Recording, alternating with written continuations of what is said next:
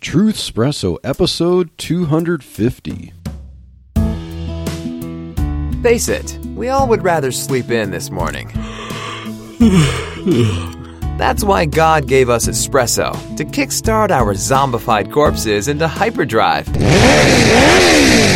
And now, giving your mind and soul the morning shot of truth it craves. This is Truthspresso with Daniel Minnick.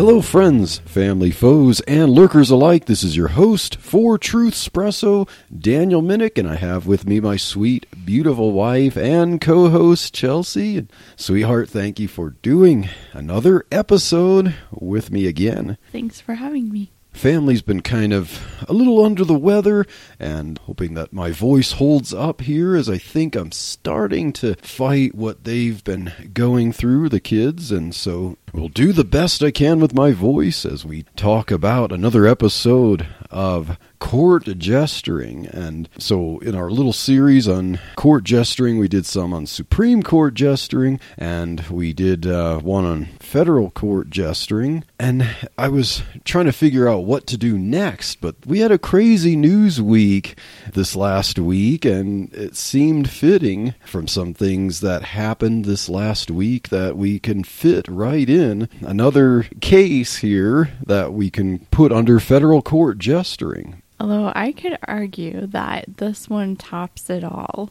as far as court jestering.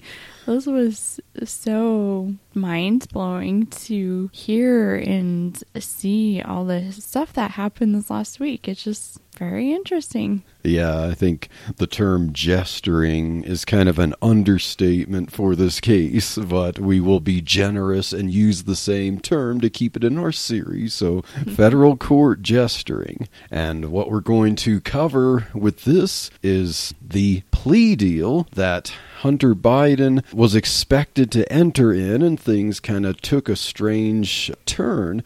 So, we're going to cover that and we're going to talk about some of the things that led up to that. So we'll see how we go through with this episode, but we're expecting to have a two parter with this. So we'll give the background as to what's going on here with Hunter Biden, President Joe Biden's son, and why did he have a federal investigation and why did he have a plea deal that he was ready, willing, and able to plead guilty to the charges. And I think ultimately he ended up pleading not guilty, but I think he wishes he would have ended that hearing pleading guilty. That's what everyone wanted, but we'll try to make sense of that.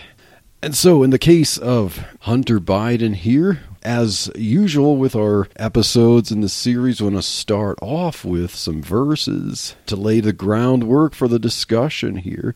So I'll bring up a verse, and sweetheart, you want to bring up a verse too. And as we look at the life of Hunter Biden and his scandals, I want to bring up James 1:15 that says, "Then when lust hath conceived, it bringeth forth sin, and sin, when it is finished, bringeth forth death." I think we could see the progression there that the scriptures talk about how if you let lust stay in your mind and you carry it out, it leads to greater and greater problems. And I think that aptly describes the saga of Hunter Biden.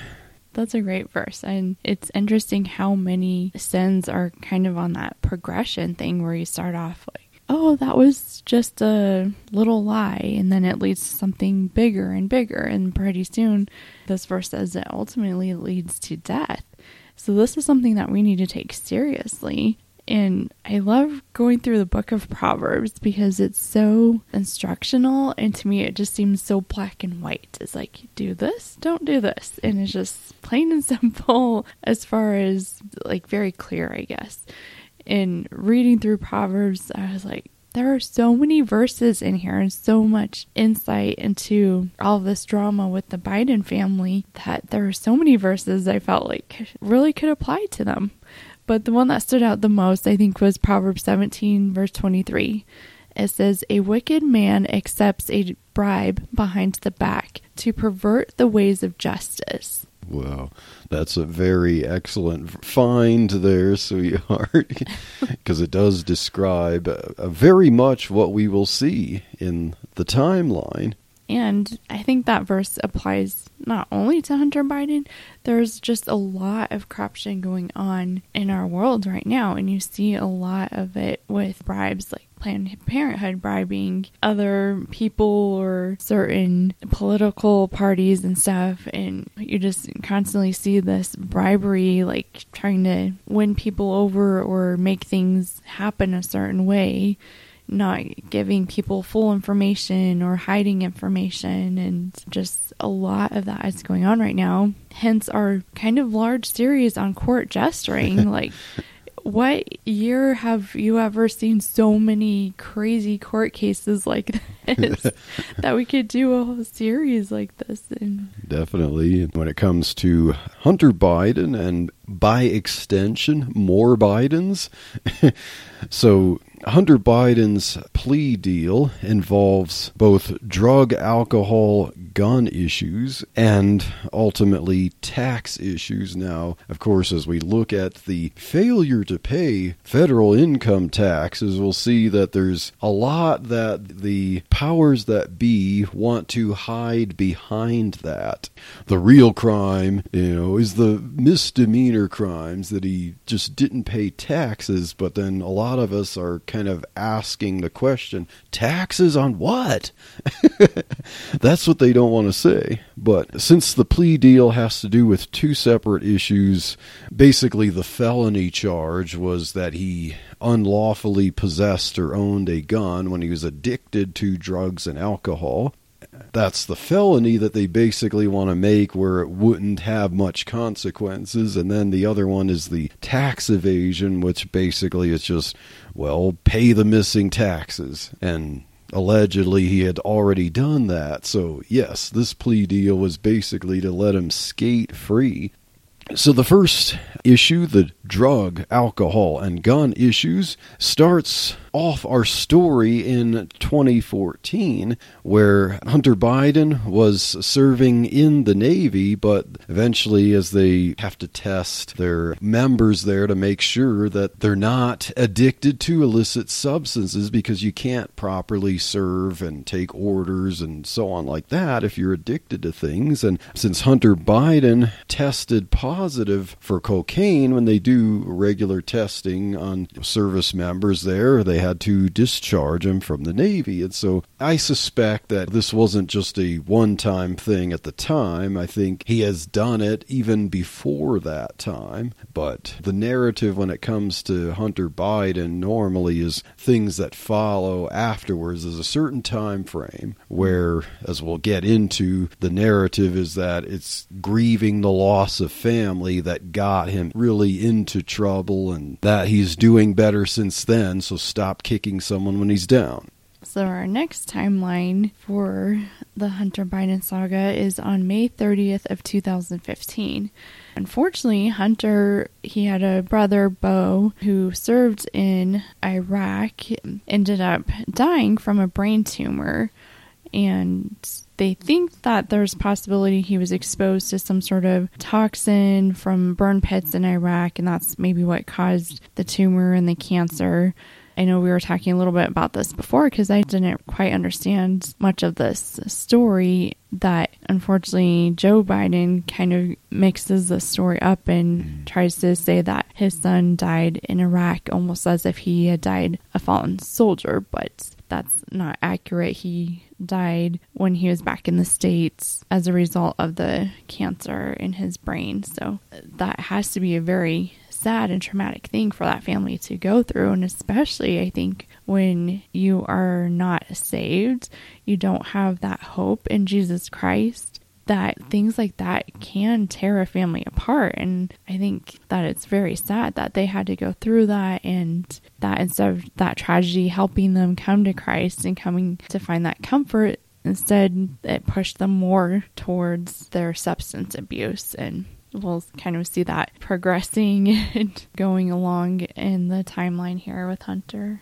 And I know, of course, with the uh, burn pits thing, that's when, you've heard uh, Joe Biden, you know, in the State of the Union speech in 2022 and also in 2023, he's talked about burn pits a lot. And if you don't know the story about Beau Biden, you know, you have to wonder, like, what's his obsession with burn pits? Well, this is what makes him think about that a lot. And now, the next year, in 2016, so the year after, Hunter's brother Beau died. Hunter began kind of a turbulent affair with Beau's widow, Hallie Biden. Now, of course, you kind of want to criticize Hunter for doing that. It's like she might be grieving over the loss of her husband, and then he's quick to jump into some kind of freaked out, turbulent affair with her. And this certainly didn't help Hunter's strained relationship with his wife, Kathleen Buhle. Their relationship had been strained for a while because it was already suffering from Hunter's rampant addiction to alcohol and drugs and paid services with foreign women. not going to use some terms, but so while Hunter was still legally married to his first wife there, he had this fling with Beau's widow, Hallie. So that's, you know, kind of bad optics there, I think.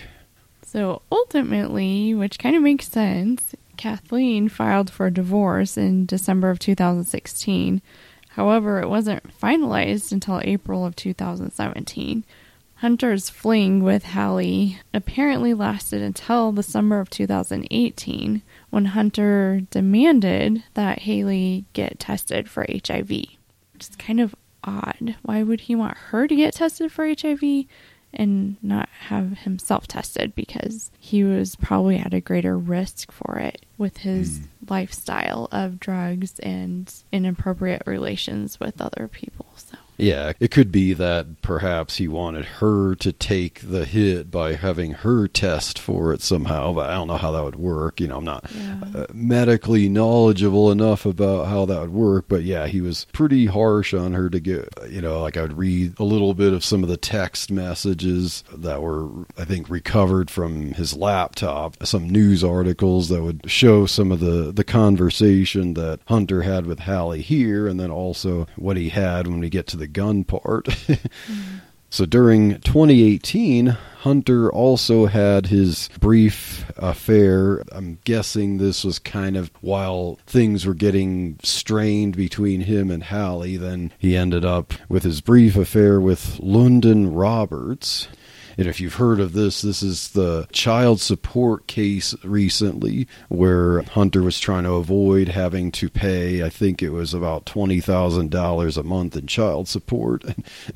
and he wanted it reduced and was claiming to be poor and how his lawyer said he had to sleep on a cot while he was with his dad in their trip to Ireland and all kinds of weird excuses like that where Hunter does live the high life. And so Hunter had his brief affair with Lunden Roberts, and it, during that time, eventually she gave birth to their now, as of this recording, four year old daughter, Navy Joan Roberts. And if you kept up with the child support case, Roberts wanted to legally obtain the last name for uh, her daughter there because it could have enough leverage or even, you know, a way to benefit her in some ways, you know, if you think that's possible. But Hunter's side fought to make sure that she couldn't legally carry the last name Biden and ended up giving her some of his artwork, which we'll talk about, is kind of like here,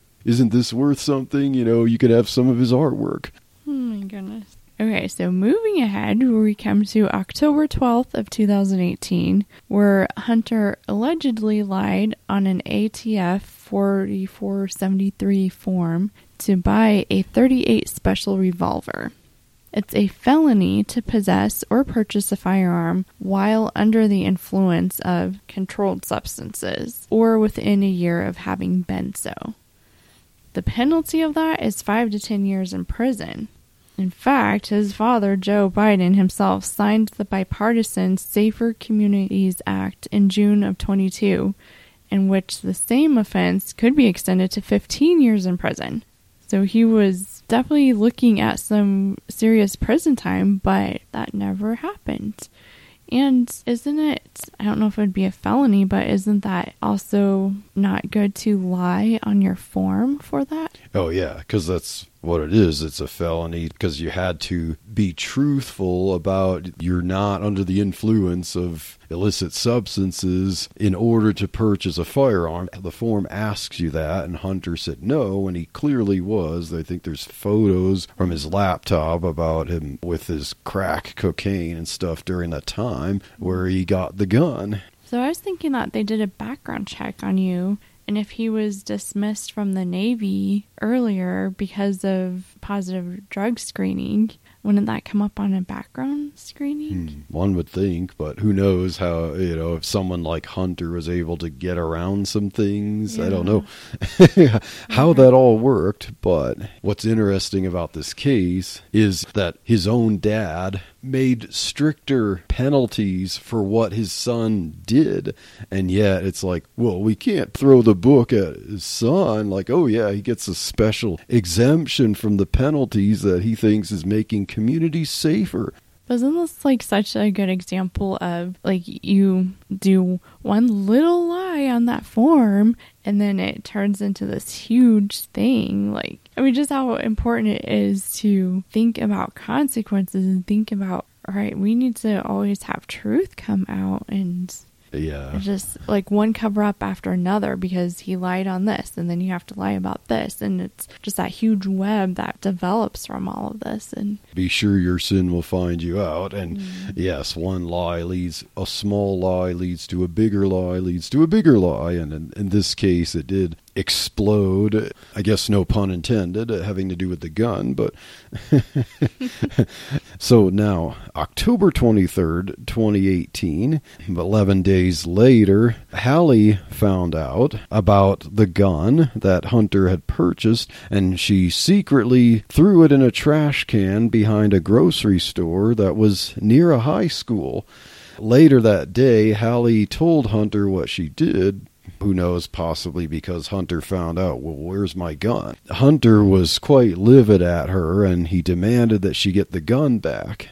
Then there was a heated text message exchange between Hunter and Hallie over this that was found on Hunter's laptop later as the laptop was discovered by the New York Post in October 2020 and there's a lot of information on that laptop that keeps getting leaked out and stuff. And I looked at some of the text message exchange between Hunter and Hallie over the gun issue.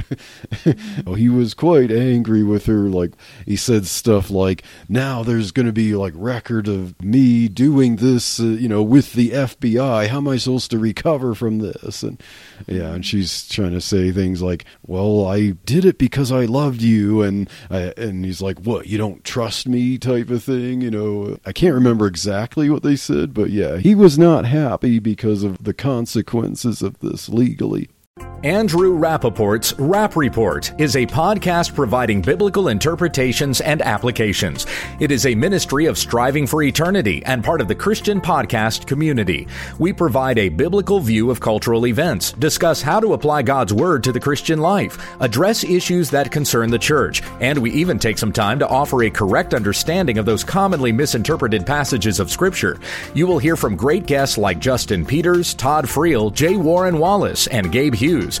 Andrew has the Rap Report Daily, which is a two minute Monday through Friday podcast, and then the longer Rap Report podcast for more content. Subscribe to both today by searching for Rap Report on any podcast app, spelled R A P P Report, or click the podcast link at strivingforeternity.org. So when Hallie went to the same trash can where she discarded the gun, she couldn't find it in the trash. So she told the store manager there that there was a gun there, and the store manager told the police. So then police uh, came, and of course, now the police have to talk with both Hallie and Hunter, according to Hallie's story here. As the police were questioning Hallie and Hunter Biden about it, at the same time, Secret Service agents arrived at the gun shop and demanded that the gun shop owner turn over the paperwork of the sale. Now, the gun shop owner thought this was kind of suspicious, like, it seemed to him that the Secret Service were trying to cover up something. So the owner refused and then the next day, he turned the paperwork over to the ATF, you know, the Bureau of Alcohol, Tobacco, and Firearms. He figured Secret Service here feels kind of like a men in black type of incident, but it's like, all right, I want to turn the sale paperwork over to the correct people. Maybe the ATF are the ones who should have this the Secret Service, when asked about this, according to hearsay about it, they deny that this interrogation incident happened. Now, a few days later, a grocery store worker who frequently searches the trash to separate out some recyclables happened to find the gun there, so it was still there, and then turned it in to police. That's so weird. I don't know. I never fully understood the story. I thought Hunter was the one that threw it in the trash because he was trying to hide it.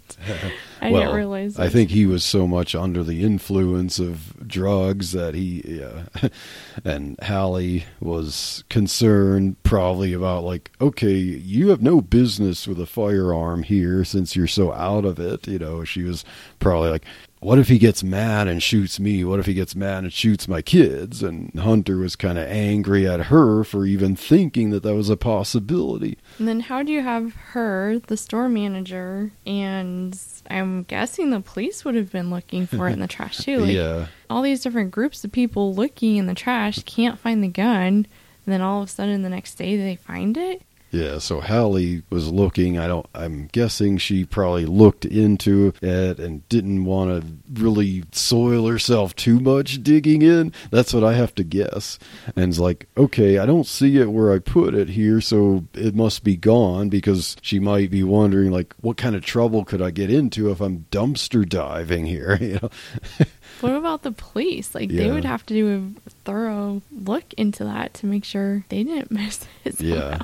So I can only guess that the police probably got told, you know, from higher powers, leave it alone until we figured out, you know, something. Mm-hmm. That's all I could do to try to make sense of things as to why it took a few days before a store worker got the gun. You'd think that the Secret Service would be all over that, but very strange. So our next thing on our timeline is May 16th of 2019. Hunter married his now current wife Melissa Cohen in her apartment only 6 days after meeting her. Allegedly, his current wife has successfully kept him sober. So hmm. basically, it was like he struck gold here with this woman. okay, he meets her, and it's like, oh wow, she can turn my life around, right? I better marry her. yeah, and I think this part becomes important to the narrative about Hunter that they've got to make certain that the public believes that she has, from day one here, successfully kept him sober. This encounter reminds me of Frozen. yeah. You mean you're going to marry a man you just met? Yeah, for sure. Someone ought, to make a meme of that. You know, hey, any of our listeners who are good at memes, perhaps you can make a, a meme out of that using Anna and Kristoff there, their conversation, and and apply it to Hunter and Melissa Cohen. So that is kind of the timeline there for the gun and the drug and alcohol issues. And so now the other the charges are smaller, but it's I think it's the biggest issue of all is the tax evasion issues. And it's like I almost want to put it in a mountain of scare quotes. Isn't there the saying like follow the money? oh yeah, for sure. And this is the big follow the money thing here. Or the Bible verse, the love of money is the root of all evil. yeah, for sure. In this case, with the Biden family, there's certainly a lot of love of money and all kinds of evil. So, with the tax evasion issues, the mainstream narrative seems to be that Hunter Biden, you know, has some skills as a, a lawyer, you know, went to law school, and that he's an artist who just so happens to be worth all the money he made. You know, like he did do an art display, and I think it was 2021. If I I read about it, I just didn't put that in the notes but he got addicted to drugs and alcohol because he was grieving the death of his brother Beau. So basically, the narrative that you're supposed to think about Hunter is that so from 2015 to 2019, Hunter kind of understandably acted rogue while under the influence because of the death of his brother Beau. And in 2019, he started to get sober and pull his life back together due to his wonderful new wife. So, pleading guilty to the tax charges and a felony gun charge is then Hunter being willing to admit his mistakes and that everyone should have compassion on him for what he went through, but to excuse him because he's turned over a new leaf. He's doing the best he can, and we shouldn't be kicking someone when he's down. And it's normal for a lenient plea deal for first and likely only offenses. I mean, that does happen sometimes. Like, okay, there could be harsh penalties for some federal crimes, but if it's like, okay, you only did it once, it's a one off thing, and you demonstrate there's no likelihood you'd ever do it again, and it's like, okay, well, we can reduce the penalties because, you know, this is not who you are, kind of thing. So, those who are pressing for investigations into influence peddling are, in fact, pushing conspiracy theories and are trying to exploit a disturbed son primarily to get at his president father for political reasons, like the 2024 election and stuff. So that's really what this is all about, supposedly. And that we're not talking about real crimes here, uh, corruption. That's just an excuse to prevent the incumbent president from winning a second term and to put the orange man bad back in office. Wasn't Kamala Harris even going on a kind of campaign of talking about how substance abuse should actually be considered like a disease? Like people just can't help themselves Hmm. if they're addicted to something, and we need to like it's a healthcare issue. We need to address it with free healthcare access to helping people that just are drawn to drugs and alcohol. Like they can't stop it. Like it's some sort of disease, is how she's Yeah. trying to explain it. because there's really no crime. Everything's healthcare, so that everything is something that we need to tax and spend on. And of course, it seems like part of that healthcare is also to set up vending machines for, you know, crack pipes in New York and California. Next, in April 2014, Hunter joined the board of Ukrainian oil and gas investment company Burisma Holdings. Hmm. Sounds suspicious. yeah, and of course, there's the talk about how Hunter, you know, like, where's his expertise in the energy field? And, you know, he'd claim, like, well, I remember, you know, he would answer that by saying, well, it's not that I have expert in energy per se. I'm an expert with my law school training in legal counseling. And so that's why he was put in a prestigious position to be on the board of the Ukrainian company Burisma Holdings. And also, I think around that time, Burisma, I don't have it in our notes, but I think Burisma was talking about basically purchasing a U.S. energy company. And so, yeah, we see this Ukraine, United States type of thing as to why possibly Hunter and his dad were involved in Ukraine businesses. And of course, as we go through some of this, it isn't just Ukraine, it was several other foreign countries that they had business deals with.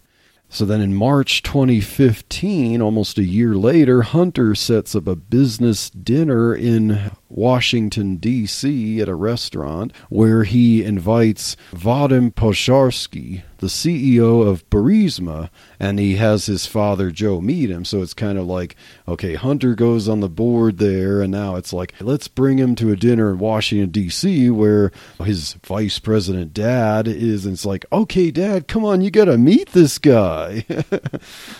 And if I remember right, doesn't Biden deny any hmm. association or knowledge or interaction with Hunter and political foreign business dealings. yeah. Yep, he's denied that almost every time he's questioned. Of course, some of the terminology that's used uh, changes, you know, where it's like before he'd say, I'd never talked about business dealings with my son. I didn't know about it or I've never talked about it. Now, recently, you know, his press secretary, Karine Jean Pierre, says his father has never been in business with Hunter. And of course, you can interpret that in different ways because Joe could be a secondary recipient of or someone who's indirectly involved in some way, but like, how do you interpret in business with? You know, that's how they got to change it from talked with or knowledge of and stuff. So on September 28th of 2015, then Vice President Joe Biden invited the Romanian president to the White House to talk about how they were helping fight corruption in Romania. Toward the end of the year, the Biden family received over $1 million from Romania. The total money to the Bidens from Romania is over $3 million. Yeah, so according to the House Oversight Committee that provide this information, they provide a timeline, so link to that in the show notes. Yeah, it's interesting how Vice President Joe Biden, while having the president of Romania there, talked about they're fighting corruption there, while it seems like they're starting or being involved in corruption there. You know, it's mm-hmm. like physician, heal thyself. So now, November 2nd, 2015, so a few months later, Burisma CEO Pozharskyi asked for U.S. officials to talk with him, the company owner Mykola Zlochevsky, and Ukraine President Petro Poroshenko about Prosecutor General Viktor Shokin's investigations of corruption at Burisma. So, this is the infamous time where Joe Biden himself admitted on a video that perhaps you've seen played, uh, it's gone viral recently, where he threatened to remove U.S. congressional funding to Ukraine if the president of Ukraine didn't fire the prosecutor. And it resulted in Poroshenko hastily arranging to have Shokin fired from the government, which eventually happened next year. He, they wanted to get the promise, you will fire him. And then by early next year, it ended up happening. You know, and that's where Joe Biden would say, beep, he got fired. So now we're moving into the year 2016. February 4th of 2016, the Burisma president, Mykola Zlochevsky, gives Hunter Biden a lavish birthday gift. Gifts. Gifts, yeah. so Many. so yeah, Burisma president. It's like okay, Hunter Biden's on the board there. It's like happy birthday, Hunter. Here, have some really fancy schmancy stuff here. Oh, thank you. There's nothing corrupt about that. He's just giving me these fancy birthday gifts. Which is interesting. I wonder if it works in politics like this or not. But I know, like at hospitals, working as a nurse, if a patient or their family wants to give you a gift, you're only allowed to accept something that's like, I forget if it's like $10 or less or $15 or less. Hmm. Like, you're not allowed to accept things that are of greater value than that. Well, Wouldn't you think this is? Ukraine. this isn't the United States, or But still, like, okay, if you're the president or the president's son in the U.S., they could say, oh, we're not allowed to accept such lavish presents or something. Like, Yeah. you'd think there would be some sort of limit on that because otherwise it's totally a bribe. Like, one would think, unless it really is a bribe.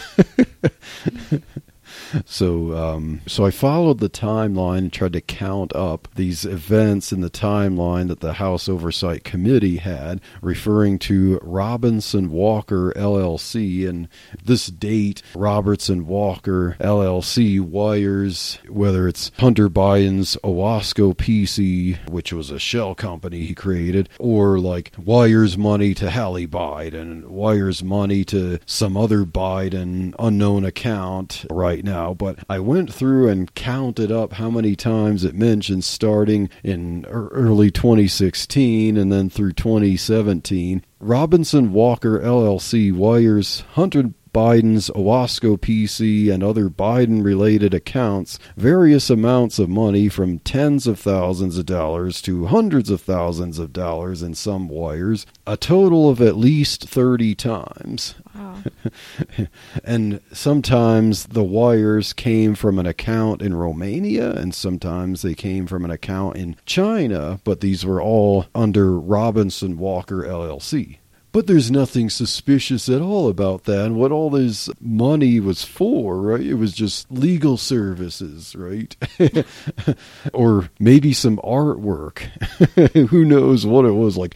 It makes one wonder what exactly did Hunter Biden actually provide them that was worth all this? Have you seen his artwork? Yeah, I actually did. As I was putting notes in, yeah, it's it's pretty interesting. I'm like, I really don't think he made a bunch of money off of that. Uh, oh yeah. Well, he did make some money, but you know that brings into question who the buyers were and why did they buy it?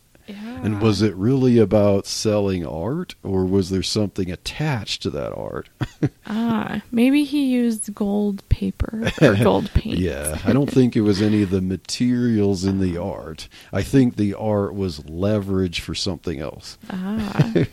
hmm. It's kind of like a mystery. yeah. Unraveling this. This is why we're going through the timeline because it's just important to know some of the background and kind of what's going on. And I know we've talked about this too, Babe. Like some of this, you're like, this is really happening. People are really doing this or saying this because it seems like so extreme to mm-hmm. our imagination that someone can be so evil in their plotting and so detailed in how they do it. because it starts off smaller and things grow because it's like you give an inch okay I, I got away with this hey i can get away with that and then things grow and grow from there so it makes you mm-hmm. wonder just how many people are doing this kind of stuff that we haven't discovered yet Unbelievers now have no excuse to misinterpret the Bible. Like they ever did? Interpreting the Bible has never been easier or less expensive. Get your copy of What Does It Mean to Me?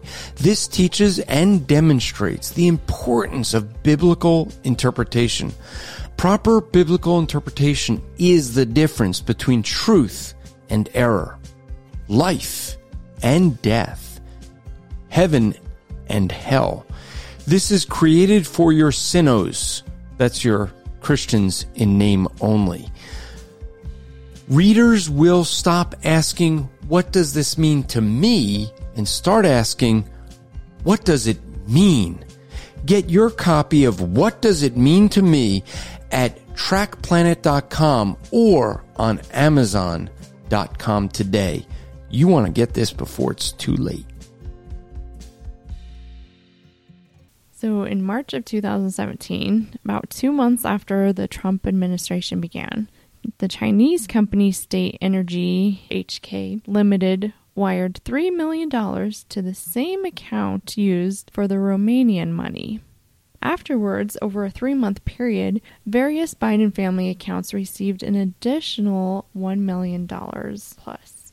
The Chinese Communist Party owned an energy company called CEFC, where they gave Hunter Biden a diamond worth about $80,000. that's quite a rock Yeah, my goodness. During the summer of 2017, the CEFC and the Bidens created a joint venture, Hudson West III. This is the time frame when Hunter sent the infamous shakedown WhatsApp message that soon resulted in another $5 million to the Bidens and various wires of $100,000. So the total money from China is about over $8 million. i'm sure it's all from like very valuable legal counseling right for these energy companies Like, what kind of legal? We're in the wrong business. Yeah. legal counseling. Like, you get a diamond worth eighty thousand dollars. oh goodness! It's because he's lying and stealing and living a life that's totally against what the Bible tells us to do, and it's just sad to see him destroying not only his life but other people's lives too. Yeah. It's not something like his lifestyle isn't just affecting him, like the drugs isn't just affecting him, it's making him affect his family and it's making it affect the entire USA Yeah. and the world. Yeah, basically. the world too, you know, other countries too, because Yeah. You think of all the politics dealing with Russia and Ukraine right now, the war there. I think it remains to be seen just how much the Biden family influence that could even have resulted in the reason Putin invaded Ukraine. We just don't know. Like, I don't want to be a conspiracy theorist, but it could remain to be seen just how much, you know, it might have at least been a factor like who knows there? And then of course you know with the dealings with china you wonder how much the policies that president joe biden eagerly pushes in this country and how much his handlers if they're involved could they be doing the bidding of the chinese communist party to try to weaken the united states?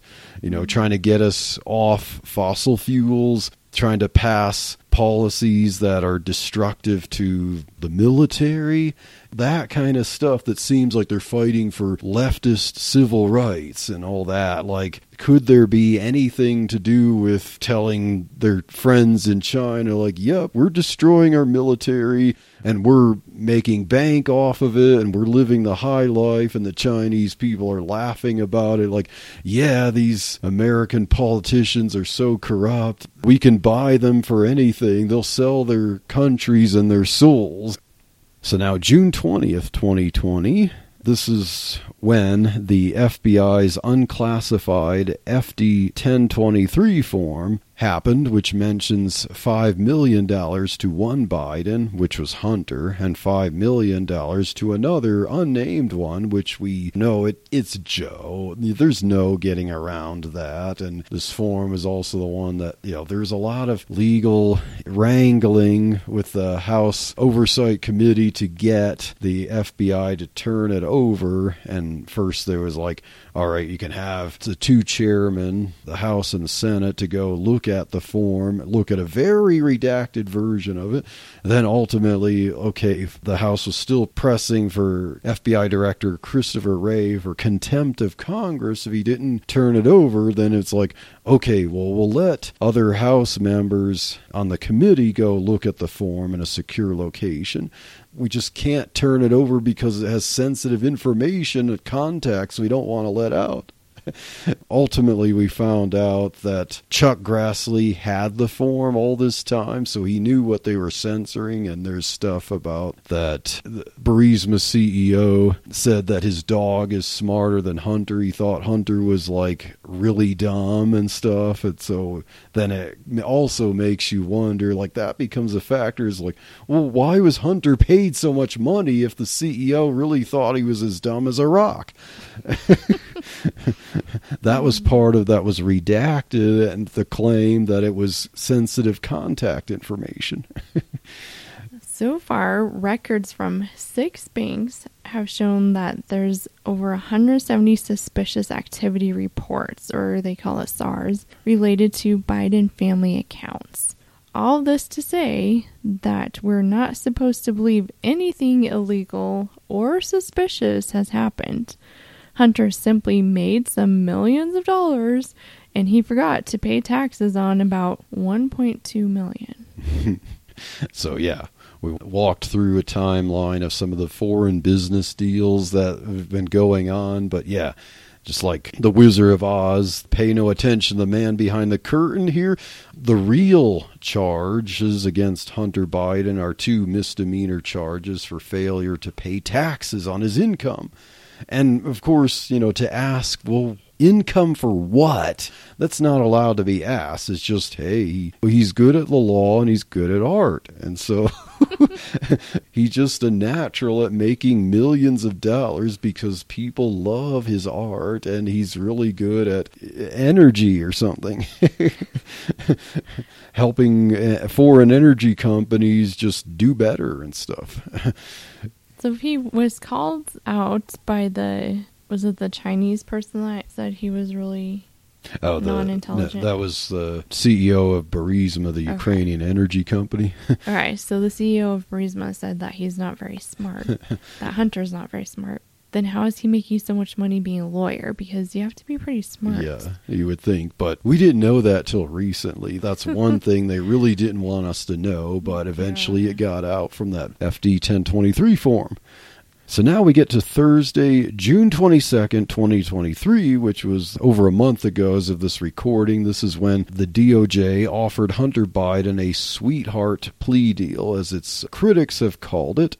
So basically, if Hunter Biden pleads guilty to two misdemeanor charges for tax evasion, uh, one felony charge of illegally possessing a firearm, then the only penalties would be paying back the taxes. And to pay the delinquent taxes and avoid penalties, Hunter has already handled that. He allegedly borrowed about $2 million from Hollywood attorney Kevin Morris, who may be funding his backroom lifestyle, you know, helping pay for rent and helping him structure his art sales.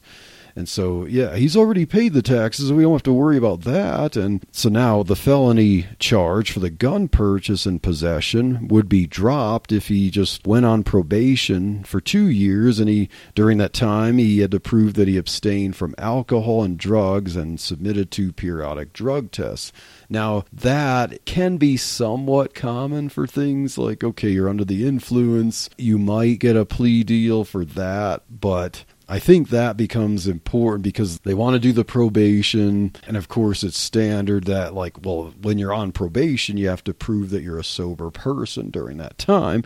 And I think Hunter's alleged sobriety, you know, as we go through the web of all this, I think Hunter's alleged sobriety is key to succeeding with his plea deal which I think when things were coming up that would put that in jeopardy, you know, as we'll see in the next episode, it's like, ah, his attorneys went berserk.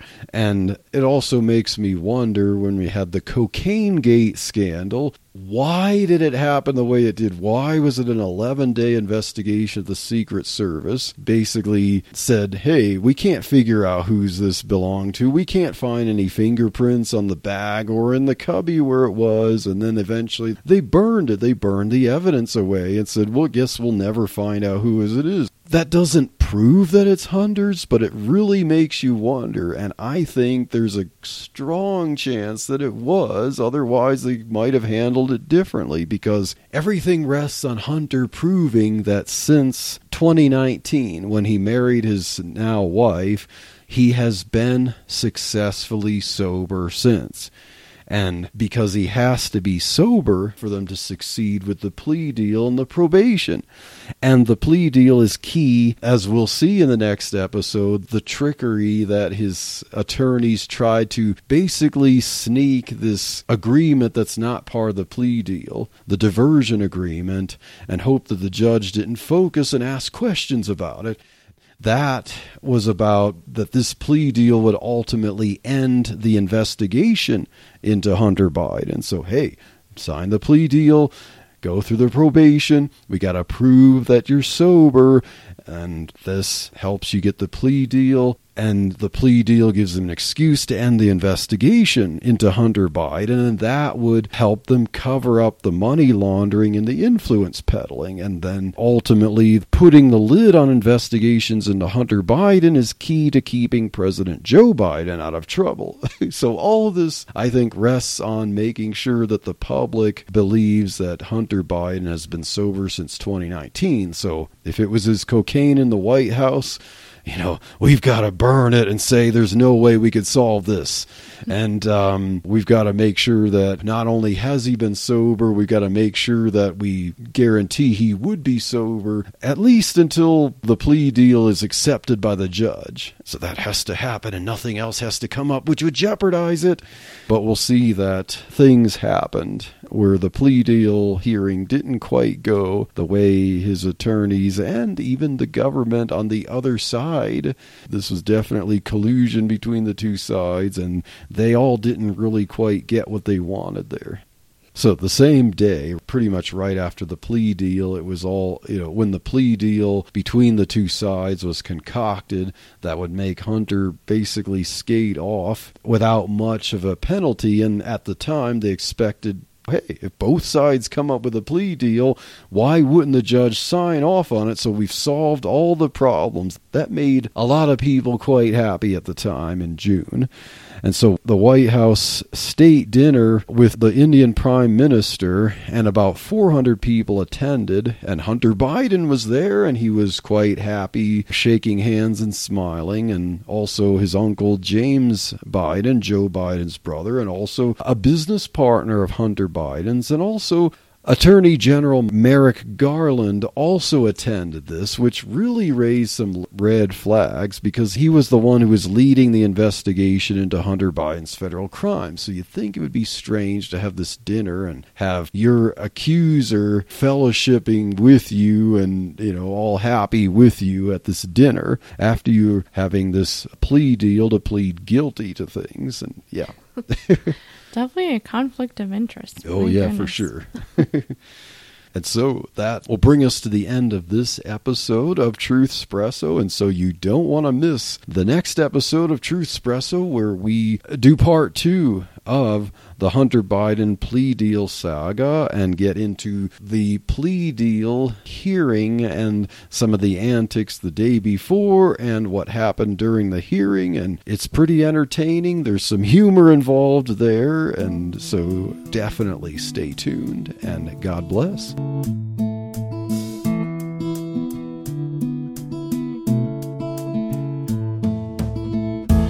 Thank you for waking up with Truthspresso. Good morning, and God bless your day.